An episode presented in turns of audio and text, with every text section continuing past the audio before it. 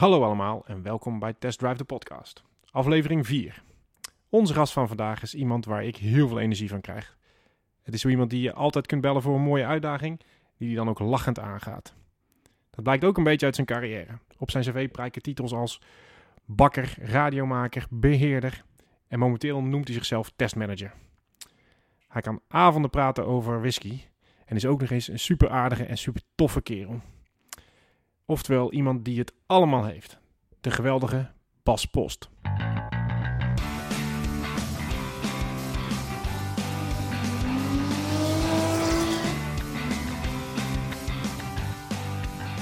Berend, we hebben een professional in huis vandaag. eh. Ja, ja, we gaan vandaag het onderspit delven, ben ik bang.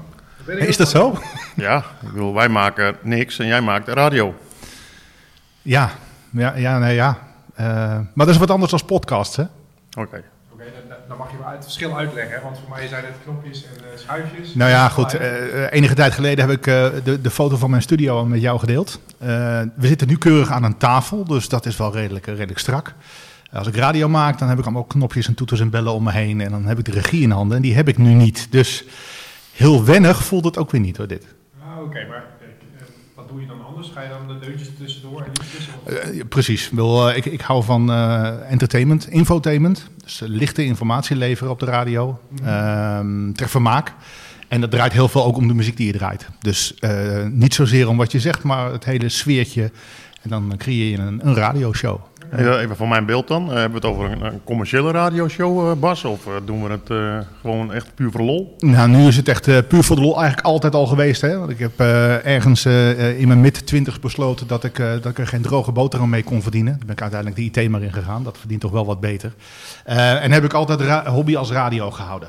En nou, tot vorig jaar hebben we vijf jaar lang een commercieel station proberen uit te buiten. Dat is niet gelukt. Dat is eh, financieel niet op te brengen. En eh, daar hebben we gezegd van na vijf jaar, daar, eh, daar stoppen we mee. Is dat eh, Veluwe Centraal? Ik zag zoiets voorbij komen op, op Facebook. Ja, dat klopt, ja. Veluwe Centraal, inderdaad. Ja. Het bestaat nog steeds. We zijn nu een non-stop station met het idee om ergens later dit jaar wel weer wat live programma's te gaan maken. Maar echt heel low profile op internet en niet meer op DB Plus en AM en vanuit een echte studio in het centrum van Apeldoorn, maar gewoon vanuit huis. Dus gewoon echt weer terug naar de hobby. Het is wel leuk. En doe je dat dan met, eh, met een vriend of zo? Of eh, hoe moet ik dat zien? Nou, we hebben een, een clubje van, eh, van, van zeven eh, radiomakers die nog een beetje rond Veluwe Centraal hangen. Eh, maar daarnaast hebben we ook heel veel contacten met anderen ehm, die datzelfde doen. Hè? Want Nederland is op een, een of andere manier een land waar duizenden mensen dit doen. Ehm, waar je honderden verschillende radiostations hebt op internet. Eh, we hebben veel contacten met anderen. Ehm, zoals eh, het, eh, het Pinksterweekend. Dat moet dan nu nog plaatsvinden. Als we voordat we het opnemen nemen. Dan gaan we met een, eh, een clubje, een oude eh, radiopiraat uit de jaren 90 uit Amsterdam, Luf FM, weer leven inblazen. Wat vet. Ja, dan gaan we gewoon op internet gaan we met een heel clubje, ook mensen die ik niet ken, die gaan allemaal vanuit hun huisstudio's programma's maken. En dat wordt dan centraal uitgezonden. Nou ja, dan is het maar afwachten hoe het klinkt. Want ik heb mijn manier van radio maken, maar ik weet niet hoe de collega's. eh, maar zo leer je elkaar wel kennen. en Dat is wel leuk. Heb je Patty Bart ook al uitgenodigd voor uh, Love FM? Luf FM. Het lijkt me niet zo'n heel goed plan, denk ik. Nee? Nee, nee, nee, het moet wel iets van pop zijn. Ja, eh, Betty Bart. Nou, het is bijna een pop. Ja, met Luf wel, maar. Maar zeg, het was toch wel behoorlijk popmuziek destijds, toch? Ja, ja, destijds wel. Zeker wel. Zeker wel. Ja. Nou, wat cool. Gewoon een professional aan tafel. Maar Bas, eh, ik, eh, ik, ik zat zo eens eh, door je Facebook en eh, door je LinkedIn te struinen. Mhm. Je bent echt voor mij een duizendpoot. Ik bedoel, ik zie je, eh, nou, je zit tegenwoordig in de IT. Eh, maar volgens mij heb je in de keuken gewerkt Ja. op, een, eh, op een marinefregat. Ja. Eh, ben je beheerder geweest in IT, heb je radio gemaakt, Ja. ben je geluidstechnicus geweest, Ik ben bakker geweest. bakker Amsterdam. geweest. Ja, Zoete broodjes gebakken? ook. Huh? Zeker. Zie ik je hardlopen. Nou, dat moet je wel goed kijken tegenwoordig hoor, maar met dat hardlopen. Ja, oké, maar Ik probeer het wel te doen, maar dat klopt. Ja, ja. ja, maar ik vind heel veel dingen leuk. En dat maakt het leven ook leuk, vind ik. Dus, eh, en, en als het gaat om hè, de carrière, wat je, oh, dat, dat komen dingen op het pad. En dat ga je dan doen. En sommige dingen ga je dan wat serieuzer doen, hè, zoals in de IT, want dat doe je niet even. Hè, eh, maar, maar dat komt op een gegeven moment op je pad, dus ga je gewoon een bepaalde kant op. En soms Ja. heb je dingen voor ogen die je wil, met name toen ik wat jonger was. En dan kom je erachter dat het misschien toch niet zo'n goed plan is geweest. Oké, maar eh, hoe kom je dan een fregat tegen? Ja, in Den Helder in de marinehaven. Ja, maar- nou, precies. Ja, maar dat, dat is wat ik van jongs af aan wilde. Ik wilde, toen ik echt heel jong was, wilde ik bakker worden. Dus ik ben naar Amsterdam naar de bakkerschool gegaan. En toen ik op de bakkerschool zat, had ik zoiets van, ik wil wat van de wereld zien. Nou, dan kan ik met een rugzakje naar Australië gaan of ik kan bij de marine. Nou, ik kom bij de marine op mijn zeventiende. Heb heel veel van de wereld gezien. eh, veel gevaren. Op de Antillen gestationeerd gezeten. En na verloop van tijd had ik zoiets van, nou, dan moet ik weer wat anders. Toen ben ik weer in de bakkerijwereld ingedoken, horecawereld ingedoken. En toen kwam ik erachter, ja, dat is het dus niet. En toen ben ik me eh, bewust om laten scholen naar de IT. Want daar was geld in te verdienen. In iedere koekenbakker komt toen de IT in, dus daar ben ik het levende bewijs dan van. Maar dat, eh, woordspeling ook in deze. maar wat was het dan niet, als ik kijk naar, naar het bakkersberoep? Het, eh, het bakkersberoep vind ik nog steeds een heel mooi vak. Mhm. Maar altijd s'nachts werken Ja. voor relatief laag salaris. Ehm, of je moet echt een eigen bedrijf hebben, maar dan ook... Ja, dat is verschrikkelijk hard werken. Ja. Eh, om dan nog maar te vragen eh, de, met de concurrentie of je, of je daar nou wel een goede boterham aan over kan houden. Ehm, ja, dat was, het, dat was het dus niet. Nee. En de horeca net zo goed. Hè? In restaurants werken, in de keuken werken, in de bediening werken. Op zon- en feestdagen werken als anderen vrij zijn. Eh, 12 uur per dag, minimaal. dat vond ik ook Ja. niks. Hè, dat vond ik ook Zaterdagnacht werken, zondagnacht werken. Ja, dus eh, Tenminste, uit mijn eigen ervaring. ja, ja, dat is, dus daar maak je keuzes in. En Ja. eh, een bepaalde fase in het leven vind je het leuk. En op een gegeven moment denk je van, eh, toch maar, gaan we weer wat anders doen. Nou, dan moeten die mogelijkheden er wel zijn natuurlijk. Ja. En eh, als je dat maar wil, dan, dan kom je een heel eind. Ja, dat geluk hebben we tegenwoordig. Dat, dat het niet meer vaststaat dat je de rest van je leven in een bepaalde fabriek werkt, zeg maar. Maar dat je de kans hebt om van alles te ontdekken. Nee, dat klopt. Nou merk ik wel dat naarmate je ouder wordt, met bepaalde hè, verantwoordelijkheden in het leven, je hebt misschien een huis, je hebt misschien een bepaalde levensstijl eh, op basis van je inkomen, om dan nog een keer een switch te maken, ja, dat weet ik niet of dat nou even makkelijk wordt. Eh, nu ik wat ouder word, merk ik wel dat ik wat minder makkelijk zou switchen, denk ik. Oké. En als je nou zou switchen, wat zou je dan worden? Als ik zou switchen, oh, Ja. dan zou ik eh, denk ik toch de mediawereld ingaan. TV-regisseur lijkt me leuk. Grote, in die grote geluidswagens eh, en dan eh, eh, sportevenementen of concerten regisseren. Sportevenementen. Hm. Hm. Ik weet niet of dat nou zo'n goed idee is op dit moment. Nee, nu, de concert ook niet op dit moment. Nee, maar nee. maar dat, dat lijkt me, dat zijn we nog wel leuk. eh eh, producer zijn, dingen eh, eh, editen, eh, Mhm. produceren, dat lijkt me nog wel leuk. Maar dat is iets wat ik nu niet meer zou doen omscholen. Omdat daar mensen van school afkomen die jonger zijn en misschien veel beter zijn in het vak. eh, en nog een hele carrière hebben om dat op te bouwen. En dan denk ik dat ook die business weer moordend is. Ook heel veel ZZP'ers daarin zijn. Ja, dat denk ik ook. Dat, je, dat ik in ieder geval die keuze niet zo snel zal maken om die switch dan te doen. En ik heb het ook prima naar mijn zin eh, eh, momenteel binnen de IT. Dus dan is de noodzaak er ook niet zo. Hè. Als je de pijn op een gegeven moment ergens van hebt om iets anders te doen, dan ga je dat doen. Ja, dat moet je wel. Als het Ja, Als het pijn doet, ga je wat anders doen, toch? Hey, maar als ik het zo eens een beetje bekijk, ik hoor, is, is, is regelen en dingen voor elkaar krijgen een soort van de rode draad in de lijn met alle functies die je gehad hebt. Ja, dat klopt. Dat, dat klopt. En dat is nu in, in mijn huidige rol. eh, staat op mijn voorhoofd stempeltje testmanager. Ja. Maar ja, dat, dat is niet een rol die je, die je nog hebt tegenwoordig. Ja, je, bent, je bent regelaar, je bent ontzorger, je gaat dingen voor elkaar krijgen. En dat is wat ik ook terughoor van heel veel mensen binnen opdrachten. Jij krijgt het voor elkaar. Het gaat niet altijd makkelijk en niet altijd zonder slag of stoot. Maar we komen er uiteindelijk wel. Wat is nou jouw, jouw visie op ons vak eh, en hoe is dat veranderd de afgelopen jaren, denk ik? Als je Ja. kijkt, je zegt dat testmanager, maar die rol hebben we niet meer. Nou, daar ben ik roerend met je eens. Ik denk dat iedereen die tegenwoordig nog denkt dat hij testmanager is, ja, misschien wel een beetje eindig is. Nou, ik sluit me heel erg aan natuurlijk bij, eh, bij wat collega eh, Jille in de eerste podcast zei hè, over de tester. Ja, de tester is niet meer, de tester is dood. Hè. Er zijn bedrijven die het ook wel roepen, de tester is dood. Ehm, daar ben ik het wel mee eens. Je hebt eh, eh, kwaliteitsspecialisten. En dat is een heel breed begrip, maar daar valt eigenlijk iedereen onder. Ehm, het is niet meer zo dat je in een hok zit. Mijn eerste opdracht als, als tester, ehm, dat was bij de ING en dan moesten we package testen. Daar zaten we met 15 testers in één grote ruimte. Allemaal achter een pc'tje en dan kwam er een package binnen en dan vlogen we elkaar in de haren wie de package mocht gaan testen. En dan gingen we de package testen en dan gingen we wachten op de volgende. Nou, dat is het traditionele testen van... eh, Ja, krijgt eind jaren over de 90 muur begin- geflikkerd. Wat zeg je? Je krijgt iets over de muur geflikkerd. Ja, precies. Nou, en, en dat heb je gelukkig nu niet meer. Nee. En dan heb je een heleboel kwaliteitsspecialisten met hun, hun, hun, hun eigen specialisatie. Hè, de een zit meer in de development en kan programmeren en is daar veel sterker in. Eh, eh, en de volgende die is meer eh, eh, georiënteerd op het functionele vak, Mhm. vlak. Kijkt veel meer naar processen binnen organisaties. Ehm, Functioneel moet je dan ook aan usability denken, of is dat voor jou meer een technisch aspect? nee, dat vind ik een functioneel aspect, usability. Ja. ja. En ja, het regelen, dat vind ik gewoon leuk. Maar Ja. het is ook leuk om gewoon met een, een brede interesse ergens binnen te stappen. Ehm, ik heb bij eh, een telecomprovider gewerkt waar ik echt letterlijk met, eh, met telefoontjes aan het testen was. Zelfs als testmanager, gewoon met telefoontjes. We zaten in Maastricht en dan moesten we ook naar België. En eh, fantastisch leuk. Oh, welke Welke zou dat zou zijn? dat Oh, Maar ik heb, eh, mijn laatste opdracht was bij een, eh, een fabrikant van, eh, van melkpoeder, baby, babyvoeding in, in Zwolle. Ja, dat is weer een hele andere dimensie. Maar ik vind het leuk om, kijk, SAP-testen blijft SAP-testen. En applicatietesten blijven de testen van de applicatie. Ja. Maar kijken hoe dat binnen bepaalde processen in een organisatie valt. Ja. Hoe mensen daarmee omgaan en wat doen ze daar nou daadwerkelijk mee. En wat is dan binnen hun rol belangrijk. En met die bril ook naar je testprocessen gaan kijken.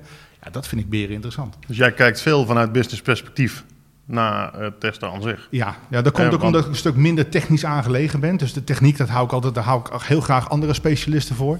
Ik kijk heel veel, veel liever naar de functionele kant en bedrijfsprocessen. Ja. En hoe past dat dan daarin? En mijn ervaring is dus ook dat je binnen projecten met die kennis het ook veel, dat je veel meer eh, begrip kan creëren binnen een project en draagvlak. Want mensen gaan het in één keer begrijpen. En vroeger zat een programmeer te programmeren. Ja, wat ben je nou aan het programmeren? Ja, ik maak wat regels code en dit moet hij ongeveer doen. Ja, maar wat moet hij dan vervolgens binnen de organisatie doen? Daar hadden ze dan veelal geen weet van. Nee. Maar door met mensen dan te gaan kijken, dan ga je dus niet alleen het stukje doen waarvoor je bent aangenomen, maar je gaat kijken van oké, Jille zei dat volgens mij ook wel eh, terecht. Ehm, is dat nou wel zo slim wat we dan doen? Kan dat niet beter? Kan dat niet effectiever? Kan dat niet, noem het. Als het überhaupt bij onze organisatie en in de processen zoals we ze hebben. Ja, nou dat, eh, en dat is, vind ik nog wel interessant, hè, want dan kom je van buitenaf, dus dan is net of je voldoende kennis hebt. Maar dan kan je wel met, met het regelen wat ik leuk vind, met mensen om tafel gaan en laat het eens zien. Ja. Hè, in het geval van de babyfood mocht ik helaas niet de werkvloer op. Hè. Dat had met voedselveiligheid te maken en met hygiëne. Maar dan laten ze wel filmpjes zien of je kan door glazen platen kijken. En dan leggen ze het gewoon uit hoe dat proces dan loopt. In dit geval een SAP, een, een, een SAP-oplossing. En wat doet SAP dan in dat proces met die barcodes en met het labeltjes en met de shipping en met het... Beren interessant. Nou, dat vind ik wel leuk. Dat Ja. vind ik leuk om, om daarmee, eh, eh, eh, ja, om daar te leren en te doen.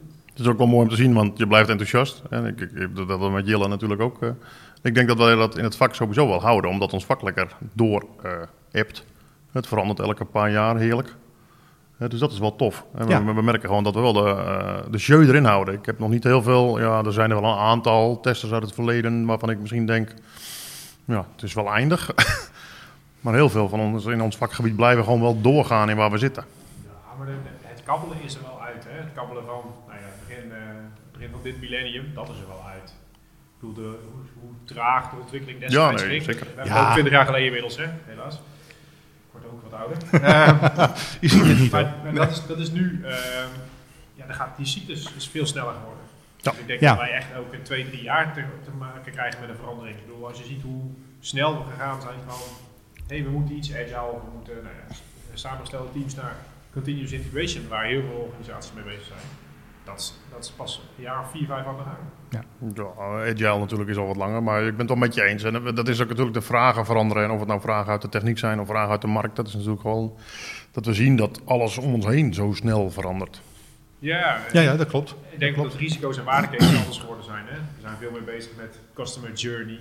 En, en, en, en gebruikerservaring is een veel belangrijker begrip dan, dan dat het voorheen was. Ik bedoel, eh, als je kijkt naar apps en zo, dan, het moment dat hij niet soepel werkt. Dan ligt hij eraf en dan komt hij niet meer terug. Nee. Ja, precies. Nou ja, Nee, ja, ja, ja. We, hebben, eh, we hebben gisteren toevallig een sessie gehad met Inquisitive, eh, waarbij iedereen een pizza mocht bestellen bij een niet nader te noemen eh, pizzabedrijf. Ehm, en die flow die klopte gewoon niet voor het invoeren van een kortingscode. Ja. Dan zie je gewoon, daar gaat gewoon een hele reeks bij ons in de appgroep gaat over. Gaat gewoon een uur is het over kortingscodes gegaan. Ja, die mensen denken gewoon, ik ga nooit meer pizza bestellen met zo'n code. Want Nee. het is wat een rompslomp. Ja, ja zeker. Absoluut. You never get a second chance for a first impression eh, is heel duidelijk tegenwoordig natuurlijk. Ja, precies. Ja, absoluut. Hey, eh, even een andere vraag. Hè. We zitten nu al een maand of twee in, eh, in de huidige situatie.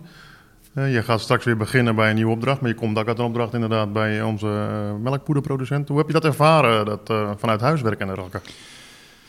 Ehm, het, het voelt natuurlijk voor iedereen apart omdat je niet uit huis kan. Uh, thuiswerken was voor mij al uh, niet ongewoon. Een dagje in de week thuiswerken, dat kon bij de meeste opdrachtgevers uh, wel. Omdat ik ook wel bij opdrachten heb gezeten. Telecomprovider ver van huis. Ja. dus dus wat dat betreft, maar om, om een aantal dagen achter elkaar thuis te werken, dat maakt het dan wel raar. En wat ik mis, en dat is natuurlijk mijn kracht, het regelen, is even snel naar iemand toe lopen om even snel iets te regelen. Ja, ja, en dat ja, mis je. Natuurlijk, je kan mensen bellen, je kan uh, uh, skypen, teamen, noem het allemaal op. Alle, alle, ik, ik heb echt een enorme batterij aan nieuwe applicaties ontdekt... waar je allemaal mee video kon conferencen. Wat gebruiken we er toch veel tegenwoordig? Ja. Dat kan ook wel wat meer standaard, vind ik. Maar oké, okay. dat gaat toch iets minder persoonlijk... dan dat je makkelijk naar iemand toe loopt om even iets te regelen. Maar ik, ik, ik heb zelf wel gemerkt de afgelopen weken dat het wel makkelijker is geworden. In het begin is het een soort van afstand, hè, want dan heb je gewoon, ja, weet je, ik moet gewoon iemand zien of ik, hè, je wil er gevoel bij krijgen. Ja. Die mensen die je dan mist als je niet bij elkaar zit. Uh, maar ik merk ook voor mezelf wel dat je denkt, oh, het gaat wel makkelijker. Mensen staan wel meer open voor, oké, okay, ja. laten we dit overleg dan maar gewoon online doen. Of laten we inderdaad een telefoontje doen. Nou, wat ik, wel, wat ik wel ervaar is ook wel een stukje berusting in de situatie. Hè. Op het moment dat corona net uitbrak, eh, wat was het, 16, 16 maart volgens mij, dat, ja. uh, dat we massaal gingen thuiswerken. Dan heb je natuurlijk ook rond de situatie van, van corona nog wat onrust. Van ja, wat brengt dit ons dan? En uh, wat betekent dit voor mij? En wat betekent dit voor mijn opdracht? En wat betekent dit voor hè, ons als QTG? En allerlei vragen. En langzaam raakt dat een beetje het nieuwe gewoonte worden. Uh -huh, ja. En uh, raak je er ook wel wat meer ervaren mee. En dan word ik ook wel weer wat rustiger. Zo van, nou, dit is het. Uh, sterker nog, mijn vrouw heeft al te horen gekregen dat ze tot september gewoon standaard thuiswerken. Dat er nog geen sprake is dat zij naar de Universiteit van Wageningen kunnen. Ik zie alle nou, scholen, dan, scholen en ambtenaren instanties. Belastingdienst heeft ook gezegd, gewoon, nou, tot, aan de, tot in ieder geval tot aan de zomervakantie wordt er niet op kantoor gewerkt. Ja. Een aantal andere kantoren gaan wel open, maar is het vrijwillig op vrijwillige basis? Hè? Uh, uh, PostNL bijvoorbeeld, die hebben heel kantoor ingericht. Maar dan moet je je aanmelden, want er mogen maar zoveel mensen ja, op kantoor. Precies, precies. En dan kiest iedereen er gewoon voor om thuis te werken. Ja. Want wat blijkt, de, de, de grote angst van heel veel werkgevers is natuurlijk dat de productiviteit achteruit loopt. Nou, ik hoorde van de week van een vriend van mij, die zit in de designhoek en die, uh, die maken uh, op dit moment uh, zijn die bezig met een nieuw kantoor voor een niet nader te noemen groot postorderbedrijf, zeg ik maar. En die hadden besloten dat ze een nieuw kantoor zouden nemen, omdat ze heel druk aan het uitbreiden zijn, aan het groeien zijn. Maar ja. die zijn tot de conclusie gekomen met de afgelopen twee maanden hoe goed het gaat. En die hadden al een deel van hun klantenservice werkt al vanuit huis. Dat gaat straks helemaal vanuit huis werken. Ja. Ja. En in plaats van dat ze naar een nieuw kantoor gaan, gaan ze de oude kantoor ombouwen. Ja en naar een flexibelere arbeidsomgeving. Ja, en gaan gewoon uh, straks, geloof ik, maar 35 of 40 procent mag maar naar kantoor komen. De rest werkt gewoon vanuit huis. Um, we zien dus dat het echt wel kan. En dat is wel bijzonder, dat het zo snel ook kan. We wij zijn echt heel snel aan het adopteren, zeg maar. Maar we moeten wel, want er ja. is geen andere keuze. Dus dan moet je wel adopteren. En dan zie je dat, ja, ja als je niet anders kan, dan gaan mensen er wel in mee. Een heel, en dan komt het ook wel goed. Hele hoop problemen in één keer weg, hè? Het mocht ja. dan wel op de file gestaan, maar dat was vanwege uh, een ongeluk. Dat is wennen, hè? Ja, ja, file staat. Dat je de files zijn gewoon weg. En, en, ik denk dat als we allemaal nou, 40% gaan thuiswerken, wat ik denk dat de nieuwe norm gaat worden, um, dat we gewoon het fileprobleem ook opgelost hebben voor in ieder geval de komende paar jaar. Ja. Ja. ja. en we krijgen veel meer dingen ervoor terug, heel simpel gezegd. Ja. Ik bedoel, we hebben straks geen uh, reden meer om voor stikstof te, of tegen stikstof te demonstreren als er niks meer rijdt. Nee. nee. Uh, en uh, ik zie dat gewoon wel om ons heen. En dan woon ik natuurlijk wel mooi landelijk, maar het, het is wel bijzonder wat er gebeurt op dit moment met de wereld om je heen. Dat is wel tof. Echt, het verandert enorm. En zolang je maar met de veranderingen om kan gaan, dan gaat het goed. Ja, en dat is heel gek, hè? want we zijn natuurlijk een, een, een, een bedrijf dat gericht op kwaliteit. Van mensen, nou, ik wil ze niet autistisch noemen, maar soms hebben ze wel eens van die uh, autistische trekjes, om maar zo te zeggen. En als ik dan zie hoe iedereen nou bij ons, is, bij, bij ons mee om is gekomen, dan, dan kan ik niet anders zijn dan, dan heel erg trots op alles ja. iedereen wat ja. werkt. Uh, en dus nog steeds, hè, ik bedoel, er worden nog steeds nieuwe methodes gevonden, nieuwe manieren. Ik bedoel, online pizza eten met z'n allen. Als ik dat uh, vijf maanden geleden had voorgesteld, had ik, had ik uitgelachen, denk ik. Het slaat allemaal nergens op. En ik heb nou gewoon zitten kijken hoe mijn collega's pizza's aan het eten waren. en ja. heel veel gelachen, ook nog eens. Dus, ja. Uh, ja, ik, vind het een bijzondere tijd. Ik vind het wel mooi. Ja, absoluut, absoluut, absoluut. Ik vond het ook uh, bijzonder om te zien hoe we dat gisteren met bijna 28 man op het hoogtepunt, denk ik. Ja, 28. Eh, dus dat was best nog wel, eh, wel knap. Met de pubquizzen gaat het eigenlijk hetzelfde. Ja. Eh, de, de, de, het, eh, de, de afstand is wel groot, maar hij voelt minder groot dan ik verwacht had. Eh, natuurlijk missen we de collega's. eh, en wij zitten nu met z'n drie hier aan tafel, even op kantoor. En dat is wel ontzettend fijn om ze nu en dan even echt weer mensen te ontmoeten. En ik denk ook dat die behoefte bij mensen gewoon blijft, ook als, als, als team. Ja. Je wil zo nu en dan gewoon wel gezellig met elkaar in plaats van via het scherm van je laptop eh, even eh, face-to-face meeten. En dat gaat ook wel weer gebeuren, maar het, is, het, het, het ging wel goed. Maar wat, je, wel- wat ook wel grappig is, wat je nu ziet, hè, dat zie je ook bij ons wel in de organisatie, maar eigenlijk bij alle bedrijven, dat we natuurlijk eh, wel wat meer gefocust zijn op die relatie en op het contact. En daardoor gaan we wel wat meer activiteiten organiseren. Hè, ik zie mijn collega's digitaal nu meer Ja. dan dat ik buiten corona face-to-face zie. Want dan zie je elkaar eh, nou ja, één keer in de twee maanden, één keer in de drie maanden. Het is veel makkelijker, hè? Het is eh, natuurlijk sneller. open Even, eh, even makkelijk een half uur tot drie Ja, kwartier even elkaar bijpraten met een borrel. En dan, eh, nou, dan doe je dat twee weken later weer eventjes. Je hoeft Ja. niet ergens al van naartoe te rijden, af te spreken, dat te regelen met het thuisfront. En, eh, Je hoeft geen Bob te zijn. nee, je hoeft geen Bob te zijn. Dat dus dat je kunt een mooi whiskietje drinken om even een bruggetje te maken. Oh ja. Dat is een mooi bruggetje. maar dat hebben jullie ook gemeen. Niets met alcohol, hè mannen? Een Alcohol. zit in de bier en de ander zit, eh, die is nogal eh, van de whisky. Ik maak een afslag en dan gaan we door eh, zeg maar met hop erin. En voor die afslag zouden we ook nog whisky kunnen maken met hetzelfde proces. Ja. Nou, Ja. Ik hoor een samenwerking aankomen, jongens. Ja, je moet het alleen eh, voor whisky toch wat langer opslaan. Ik heb eh, liggen nu nog. Dat gaat, komt over vijf jaar van eikenhouten vaatje af. Kijk, Het is niet veel, het is maar 30 liter. Ja, maar wel interessant. Dat is wel interessant, ja. Bas, Bas ogen beginnen te Ja, glimmen. je- je- dat zie je niet in zo'n podcast, maar dat gaat glunderen nu. Ja. Ja, precies. ja. Want hoe Ja. ver gaat jouw liefde voor whisky, eh, Bas? Hoe ver gaat hij? Ja. Nou, gewoon genieten. Eh, ik weet niet waar je naar zoekt als het gaat om ver. Ehm, ik hou ervan om een, een, een lekkere whisky te drinken. Het hoeft geen eh, exotische whisky te zijn. Ehm, maar ik hou eigenlijk, dat ben ik achtergekomen van het verhaal. Ehm, een paar jaar geleden eh, ben ik naar, eh, naar Schotland op vakantie geweest. En vlak voordat ik naar Schotland ging, kreeg ik van mijn zwager een fles whisky. En ik was een beetje ontstemd, want ik dronk altijd rum. ja. Dus ik had zoiets van, hoe kan je mij een fles whisky geven? Nou, op een verloren avond, rum was op, whisky open. Eh, je moet wat. En toen had ik zoiets van, goh, dat is best lekker. Ja. Ehm, en toevallig ben ik toen gaan kijken van, wij zaten in Schotland niet ver van die distillery vandaan. Dus wij zijn in Schotland naar die distillery geweest. En zijn daar met een uitgebreide rondleiding eh, als een van de laatste daar weggegaan eh, die dag. Eh, en voordat we weg... Nee, nee, want dat gaat proeven. Dus nee, dat is wel, wel beheerst. Whisky moet je niet zuiveren, dat moet je echt drinken, vind Nee, ik. nee, maar- maar voordat we weggingen moesten we nog wel even de kleine nieuwe stier knuffelen die in het weiland achter staat. Ja. Weet je, dat soort dingen, dat verhaal van die whisky, whisky distillery, van een vrouw die dat vertelde over hoe haar vader en haar opa dat gedaan hebben en hoe dat toen de tijd gegaan is. En hoe het ook, hè, met name in eh, eh, eh, het einde van de 1800, dat die distilleries in Schotland veel opkwamen. Ja. Hoe dat ging, ja, dat vind ik fantastisch. En op die plekken dan die historie te proeven, letterlijk. Mhm. Ondanks dat het natuurlijk maar, wat is het, eh, 12, 15, 18, eh, 21 jaar oud is. Dat, dat vind ik leuk.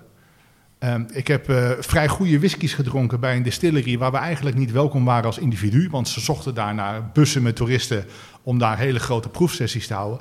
Hele goede whiskies vanuit een plastic medicijncupje. Ja. Ik ga die whisky nooit niet meer kopen. Nee, Ik vind het verhaal beroerd, dus Ja. ik wil dat niet. Nee, Ook is die whisky nog zo lekker. de beleving is dan ook heel Daar, slecht. maar daar gaat het mij om. Dat is, dat is de liefde van de whisky. De, de lekkerste whiskies die ik hier in Nederland drink, die brengen mij weer terug naar Schotland. Eh, zit ik weer op een Chesterfield bank te kijken naar een grote opslagloods met eh, eh, duizenden vaten. Dat is voor mij whisky. Ja, ja, dat, ik heb dat met een specifieke kroeg in Glasgow. Ik, ben, ik heb ooit een keer een raar sportevenement gedaan daar.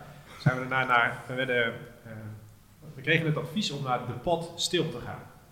Ik kom daar binnen en het is gewoon vier muren vol met whisky. 780 verschillende soorten. En er zat een oude kerel, hij was eh 78 op dat moment.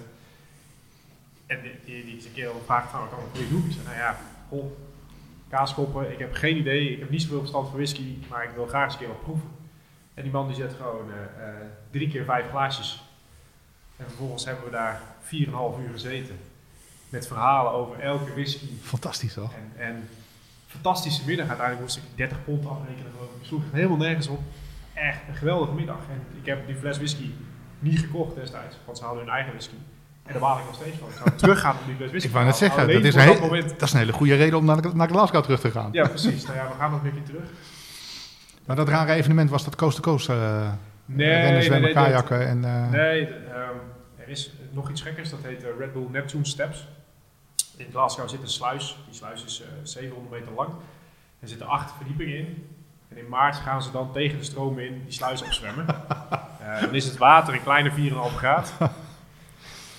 Ja, maar dan En- heb je ook wel whisky nodig na afloop. Nou ja, precies. Maar toen dacht ik, nou, dan, dan denk je dus, oké, dat doen we een keer leuk. 25 man dat water in, maar de snelste 10 mochten door. Dus ik was ongeveer half dood. Toen kwam ik over de streep en zei die mevrouw, nou, hier heb je je bandje, succes voor de volgende ronde. Nou ja, dat is een beetje, dus dat is het gevoel ook wat het bij me brengt, zeg maar. Dus dat maakt het verhaal extra mooi. Ja, ja maar, dat vind ik mooi, die verhalen, toch? Ja, dat, ja, dat maakt het nog ook. Ja, Wat is nou het eerste verhaal wat je met eh, ik- ik- ik bedoel, eh, het nieuwe normaal is iets wat we nu heel veel horen. Eh, en ik denk dat we daar een beetje richting gaan, maar we kunnen straks misschien wel weer wat met collega's doen. Wat nou het eerste verhaal wat jij met je collega's zou willen maken? Het eerste verhaal wat ik met mijn collega's zou willen maken... Ja, gewoon, eh, of is het een uitje, of, of wil je eh, een kampvuur, en dan wil je een toffe avond met whisky, geen idee. Wat zou je willen doen met je collega's? Nou ja, als je, als je combineert een kampvuur, whisky en verhalen... Ja, dan heb je mij erbij, hoor. Ja? Ja, en dan vooral de stoere verhalen. Sterke verhalen. Ja, dan, moet me- dan hebben we meer whisky nodig, denk ik wel. Is dat zo? Ja, iedereen heeft een sterk verhaal. ja, het verhaal wordt alleen ietsje sterker misschien. Met whisky wel, ja. Maar afhankelijk van de eh, hoeveelheid. Nou ja, hè, is altijd te realiseren natuurlijk. Ja, dat moet te doen zijn, toch? Ja, ja, een mooi, mooi kampvuur, groot stuk vlees, driepoot, keteltje met stoof, whiskietje erbij, groot open brood. Hij weet het precies, dat is helemaal goed. Ik zeg vink en check. Het is, het is bij deze al ongeveer geregeld. Een glaasje, glaasje bier eventueel, want ik ben niet zo'n grote whiskydrinker. Hey Bas, nou hebben we je een beetje beter leren kennen. We willen heel graag in deze podcastserie steeds een nieuwe collega uitnodigen. Ja. Ehm, mijn vraag aan, als, tot slot een vraag aan jou is: wie van je collega's zou je graag willen horen? Nou, dan zou ik altijd op zoek gaan naar de mensen die, ik- die ik het, eh, het minst goed ken. Ja, En dan zou ik bij eh, eh, de collega's van Eager en Inquisitive uitkomen. ja. Ehm, wie ik het laatste keer op de webcam in een meeting had, was eh, Ilko. Zijn achternaam weet ik even niet. Maar een van de nieuwe collega's is dat geloof ik. goeie. goeie. En heb je een vraag voor hem die we hem dan kunnen stellen? Ehm, ja, eh, waarom QTG? Oké. Waarom die voor ons gekozen heeft. Ja, lijkt me een mooie afsluiting. Gaan we doen. Mooie eerste vraag voor Ilko. Ja, heel kort als je hoort, je weet dat je de volgende bent. Precies, als je meeluistert. Bas, ik, eh, een half uur is voorbij gevlogen, jongens. ja. Ik denk dat we Bas nog wel een aflevering kunnen vullen. Och joh, joh, we kunnen de hele middag wel door. Bij het kampvuur denk ik gewoon. Bij het kampvuur. Ik hoor dat het geregeld gaat We worden. gaan het regelen. Helemaal sowieso. goed.